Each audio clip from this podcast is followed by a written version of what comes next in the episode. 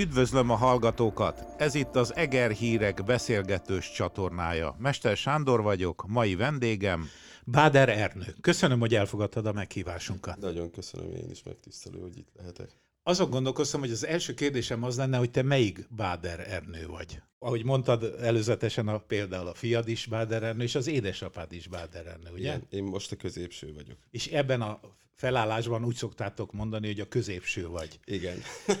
És ez azt jelenti, hogy egy muzsikus családból valók vagytok, és amikor én elkezdtem utánad nézni a YouTube-on, akkor rengeteg Báder Ernő YouTube felvételt találtam, de volt olyan Báder Ernő, aki úgy nézett ki, mint te, és volt egy másik, aki meg idősebb volt, 55-ös születéssel. Igen, ő édesapám. És van egy nagyon érdekes sorozata, biztos láttad, a Báder Ernő családi zenekara. Azt hiszem ez volt a címe, és akkor ott egy cimbalom van, egy bőgő, egy brácsa, és ő a Igen, cigány ott primás. a primás, és akkor gyakorlatilag a, a cimbomos az unokaöcsém, a bőgős is unokaöcsém, és a brácsás pedig a sógorom. Akkor tényleg családi ez. Szó szerint családi zenekar. Mikor volt az első pillanat, amikor szerintem apád adott a kezedbe egy hegedűt? Másként ez nem történhetett, ugye? Hát nem történhetett legfőképp, de hát igazából az őszintét megvalóan nagyapám adta a hegedűt. És Aki a szintén Báder Ernő. Aki Báder Ernő volt, Volt, sajnos, igen. igen, de ő adta a kezembe a hegedűt. Ez egy feles, negyedes, kicsi, kicsi hangszer volt? Ez egy kisebb fajta hangszer volt, igen. Azt hiszem, hogy három vagy négy éves lehettem, mert hét éves koromtól már vendéglátóztam, apukámmal, meg a nagyapámmal is, és nyolc éves koromban felvételiztem a Rajkó zenekarba, és nyolc éves koromtól kollégista voltam Budapesten, és kilenc évesen már a Rajkó zenekar kis zenekarának a vezető primása A primása voltam. voltál, ahol az átlag életkor volt 8-9 év, ugye? Hát 8 éves kortól 13 éves korig volt a, a kis csoport, és volt egy közepes, középső csoport, úgy mondták, és egy nagy csoport volt, ahol már nagyobbak voltak, és volt egy profi zenekar.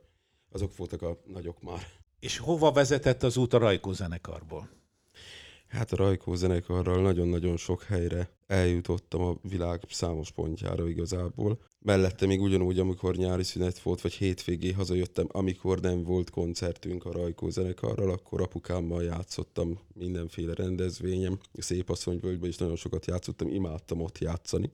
Pedig akkor még nem ittál bort, tehát Akkor még nem ittam bort, de gyakorlatilag a mostani turisztikához képest akkor egy ilyen nem tudom, egy 40-50 százaléka biztos, hogy több ember volt, mert gyakorlatilag folyamatosan várták az emberek azt, hogy helyük legyen és kicserélődjönek, amikor elkezdtünk játszani, úgyhogy nagyon imádtam, sok tapasztalatot szereztem.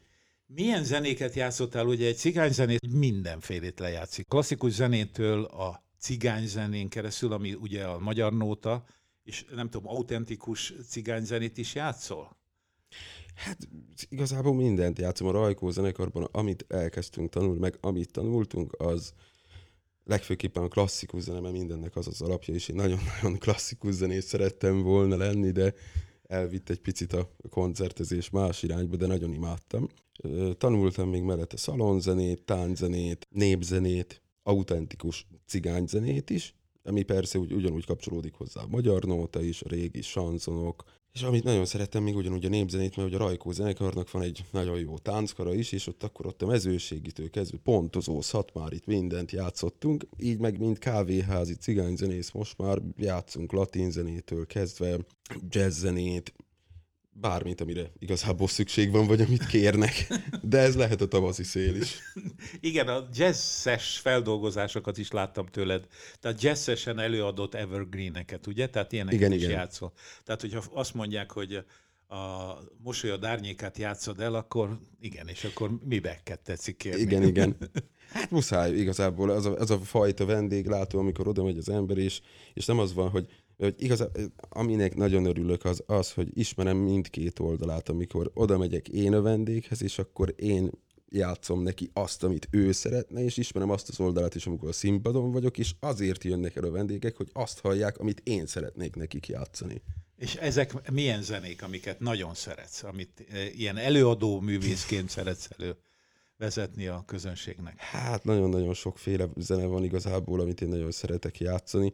Helyzettől függ, és attól, függ, attól is függ egyébként, hogyha nem koncerten vagyunk, csak mit tudom egy szállodában vagy étterembe vagy bárhol, hogy milyen az a közönség, azt azonnal észlelem és észreveszem, ezért is voltam tanuló primás, úgymond a nagyapám és apukám mellett, hogy ezt megtanuljam, az egy különálló szakma. Milyen a hangszered? Általában a zenésznek nagyon bensőséges kapcsolata van a hangszerével. Hát én, én egy picit ebben is más vagyok, mert hogy én hangszergyűjtő is vagyok, és körülbelül most azt hiszem, hogy van vagy 8 vagy 10 hegedűm. Erre nem számítottam.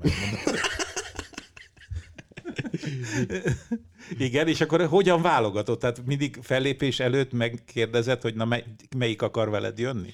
Hát itt, itt nagyon sok minden múlik iga- igazából azon, és ahogy mondtad, hogy ez, a, ez, ez az emberhez tartozik maga a hangszer, mint a hangját is meg kell találni, meg én, én úgy gondolom, hogy maga a hangszer találja meg inkább az embert. Változó, attól is függ egyébként, hogy milyen stílusban kell játszanom, mert van olyan hegedűm, a- aminek csak igazából a klasszikus zene illik, az, az áll jó neki.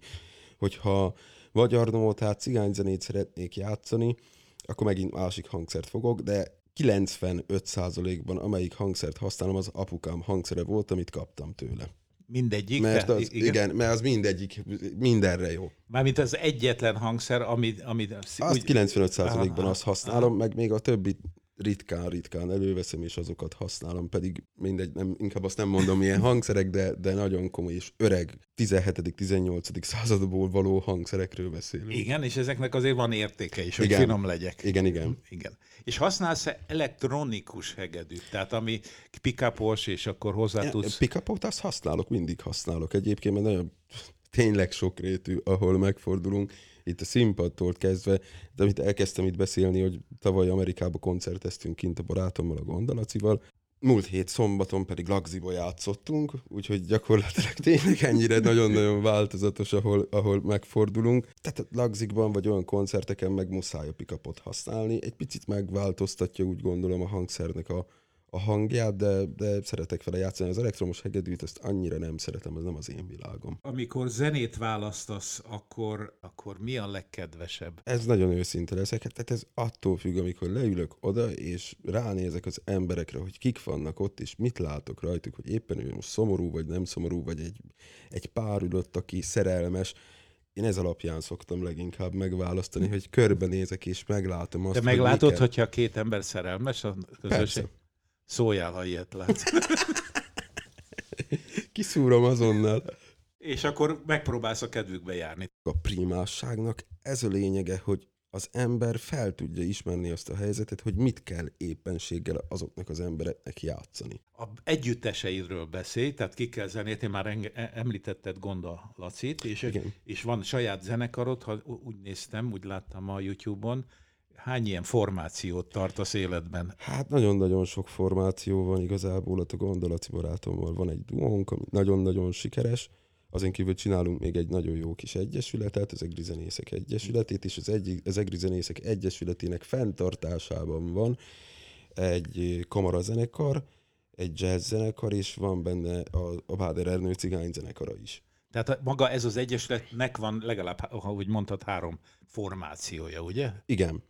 Tehát azon belül még nagyon sok mindennel foglalkozik, de van három formációja, ami ö, zenekarokban van, és még azon kívül vannak civil szervezeteink, ahol ugyanilyen stílusban, de egy picit másabb néven és másabb formációkban vannak ugyanúgy különféle zenekaraink. Említetted az egyesületet, ott ö, én úgy emlékszem, hogy 10-11 zenész van, vagy segíts nekem, hányan vagytok benne? Hát a, a maga a, a Mindenrajt Kamarazenekarban a legutóbbi koncertünkön tavaly volt 40 ember, abba, tehát egy picit az, az, az vegyítve van, maga a szimfonikus zenekar a jazz zenekarral van vegyítve. Uh-huh. Ez ilyen régi Studio 11-es felállás. Tehát akkor van vonós szekció, és akkor van Persze, fúvós, persze. dob, gitárszekció, Igen, igen. ritmus, stb. Hm? Igen, hát ez ott vegyítve van. Uh-huh. Tehát ilyen koncertjeink voltak, Szécsi Pál emlékműsor, Szenesi Vár, Igen, azt láttam, igen. hasonlók. A, a maga a, a Báder Ernő koncert cigányzenekara, az 13 főből áll. Hogyan látod most a zenészek helyzetét? Ugye a Covid, a pandémia, a, a koronavírus járvány idején nem volt jó zenésznek lenni.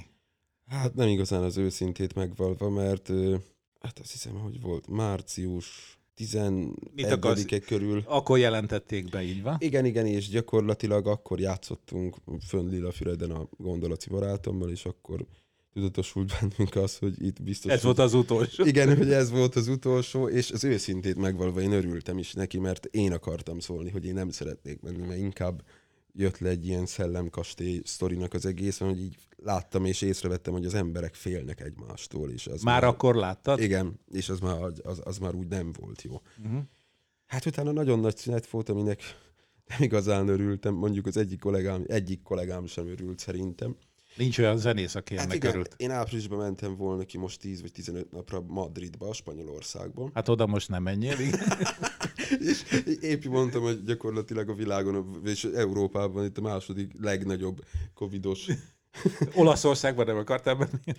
Nem akartam Olaszországba menni, de úgy volt, hogy menjünk vissza Amerikába is. Úgyhogy a következő másik állomás maga a Covid szempontjából, ami nagyon-nagyon elterjedt ott sajnos a járvány. Meg a Szlovénia volt még, amit nem tudok még, hogy igazából az működni fog-e vagy nem, de nagyon nehéz visszatérve a kérdésedre, hogy megválaszoljam, a zenészek sorsa, meg igazából nem csak a zenészek, hanem teljesen mindegy, hogy összművészetről is beszélhetünk most, színészekről is.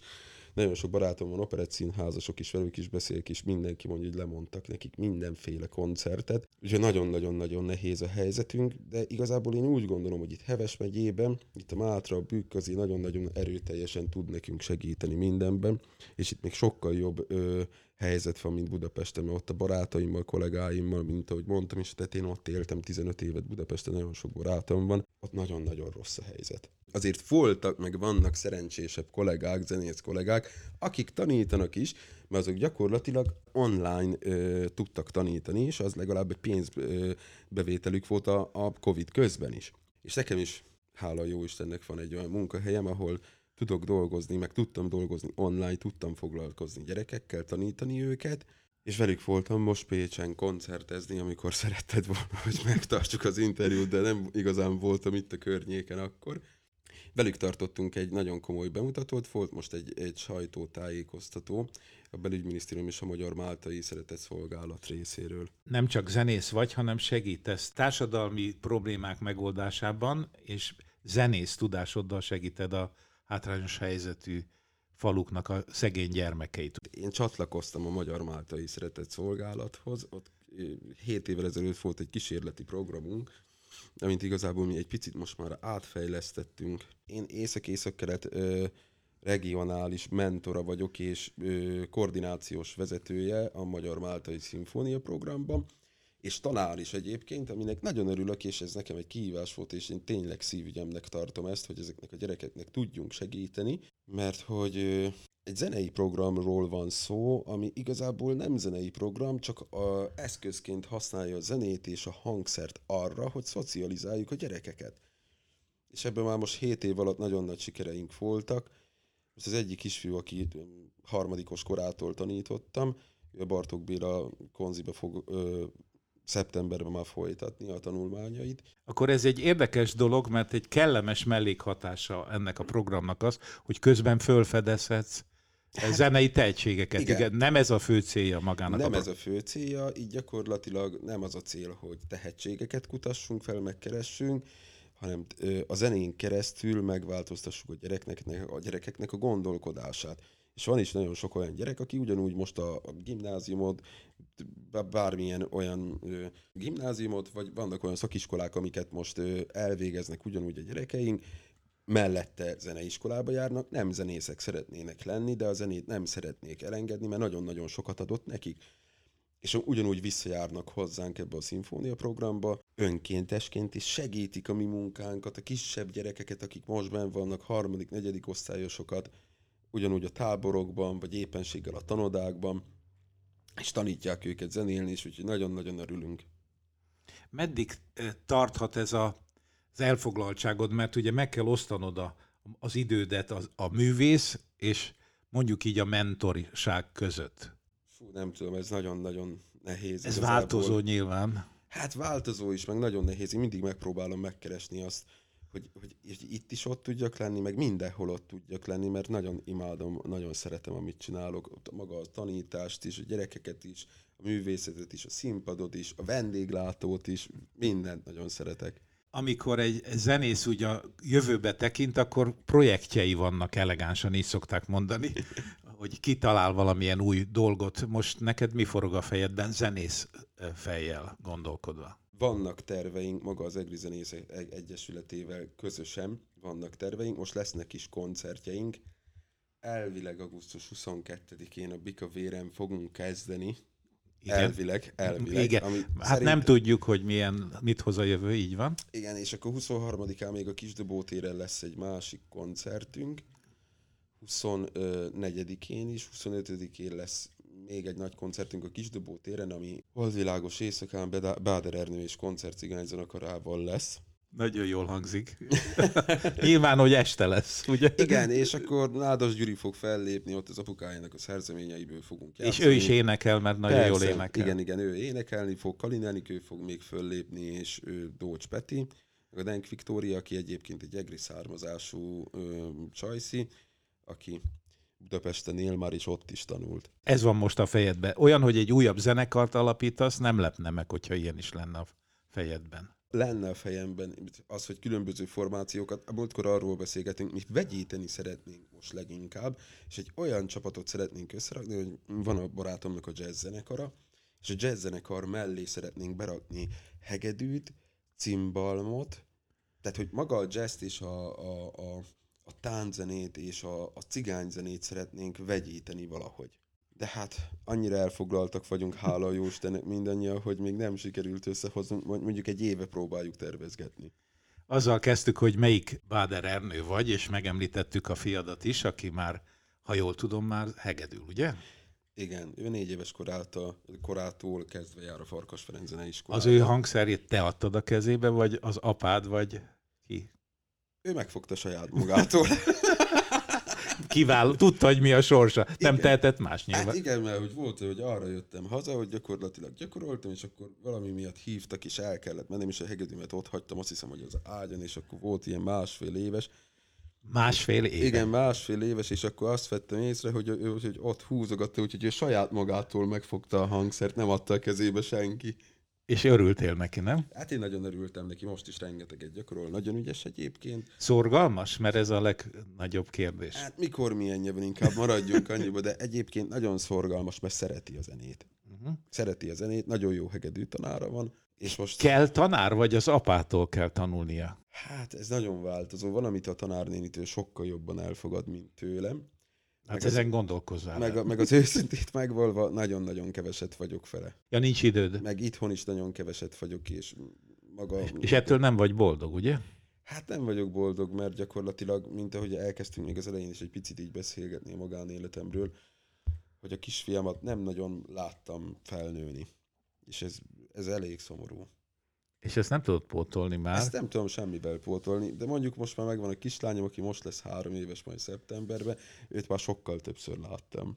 És ő benne azért valamennyire megéltem, meg átéltem azt a kisfiamnak, ami, ami kiesett ez a megszületésétől négy-öt éves koráig.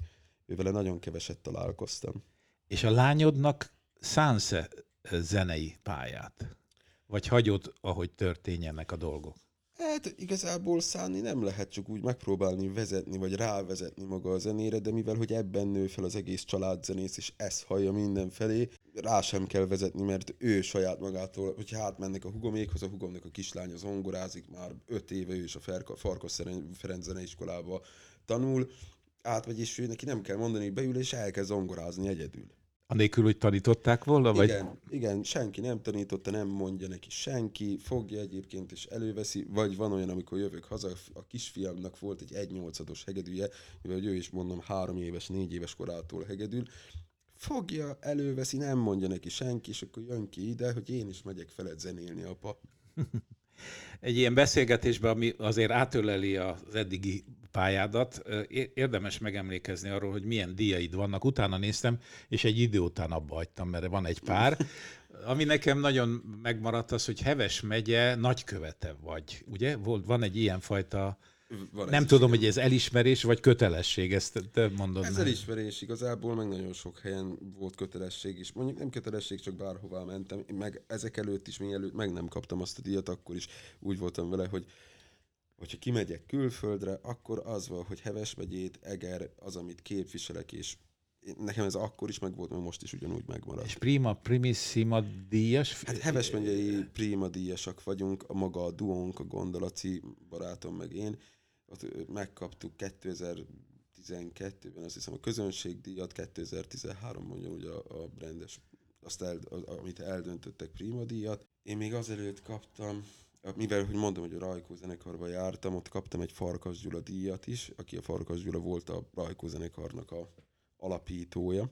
Ott iskola első lettem, osztály első lettem. Itt kaptam két prima díjat Heves megyébe, tehát a Heves megye kulturális nagykövete lettem, megkaptam egy másik díjat is. A kultúra napjával kapcsolatban kaptunk egy kitüntetést, egy-egy kitüntetést a gondolaci barátommal, a Nyitrai Zsolti országgyűlési képviselő úrtól. Mint primás és előadó művész, szoktál-e arra gondolni, hogy neked is kéne zenét szerezned? Fú, valamikor van rá affinitásom igazából, de uh, időm nincs rá. Időm nincs. Mert annyira nagyon, aludni sincs nagyon időm az őszintét megvalva, de, de volt, múltkor beszéltünk épp erről, hogy maga a szimfónia programnak, ahol tanítunk, oda kellene egy közös dal csinálni, ami gyakorlatilag így egybefogja és egybelöleli a, az egész tevékenységünket. Egy ilyen himnuszszerű dolgot? Hát igen. És ezen úgy most gondolkozol? Ezen most muszáj gondolkodnom. és ebből lehet, hogy egy dal fog születni? Szerintem igen, itt a kollégáimmal össze tudjuk rakni, és igazából még az, ami nagyon-nagyon jó a szimfónia programban, hogy mindegyik kollégám, nem mindegyik, de azért nagyon-nagyon sokan mindegyik más irányból jöttünk, és ez a jó az egészben, és hogyha zenét is akarunk szerezni, vagy éppen hangszerelni, akkor szeretnénk valamit, akkor az van, hogy mindenki annyira más világból jött, hogy mindenkit hozzá tud rakni valamit, ahhoz, hogy amikor meghallja valaki, akkor azt mondja, hogy ez egy nagyon fura valami igazából. De mert jó. Hogy, hát, hogy igen, hogy ez nagyon jó, csak nagyon fura, mert hogy van benne egy pici rokkos vonal, van benne népzenei vonal, van benne cigányzenei vonal, van, aki a jazz részéről, van, aki popzenész, úgyhogy igazából nagyon összetett, és én, én ezt szeretem a legjobban, ez a legjobb. Maradjunk hagyjimba, hogy drukkoljunk, hogy létrejöjjön ez a dal. Mindenféleképpen fogom neked jelezni ezt, hogyha készen lesz. Köszönöm a beszélgetést. Én köszönöm, hogy itt lehettem. És hallgatóinknak pedig köszönjük a figyelmet.